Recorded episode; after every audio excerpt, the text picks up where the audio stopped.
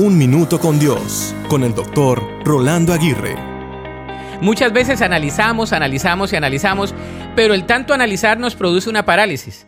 Es decir, no hacemos nada después de pensar una y otra vez. ¿Te ha pasado? Quizá hayas pensado en repetidas ocasiones en alguna decisión, o en algo o en alguien. Sin embargo, no has hecho nada al respecto. Pero, ¿qué puedes hacer cuando te encuentras en esa situación?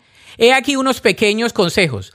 Primero, debes reconocer que el análisis es bueno cuando se produce de la manera correcta. Segundo, debes aprender a analizar poniendo todas las opciones o información sobre la mesa, pero con el objetivo de llevarte a una acción. Tercero, debes pedir ayuda para evaluar consecuentemente y no por emociones con una persona madura, con un mentor o mentora espiritual o con alguien experto en el tema. En cuarto lugar, debes tomar una decisión sabiendo que hay riesgos que se puedan afrontar.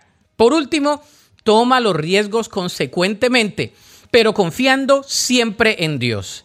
Él puede hacer de todos tus análisis una buena realidad y verdad. La Biblia dice en Santiago 1.5, si necesitan sabiduría, pídansela a nuestro generoso Dios, y Él se la dará. No los reprenderá por pedirla para escuchar episodios anteriores, visita unminutocondios.org.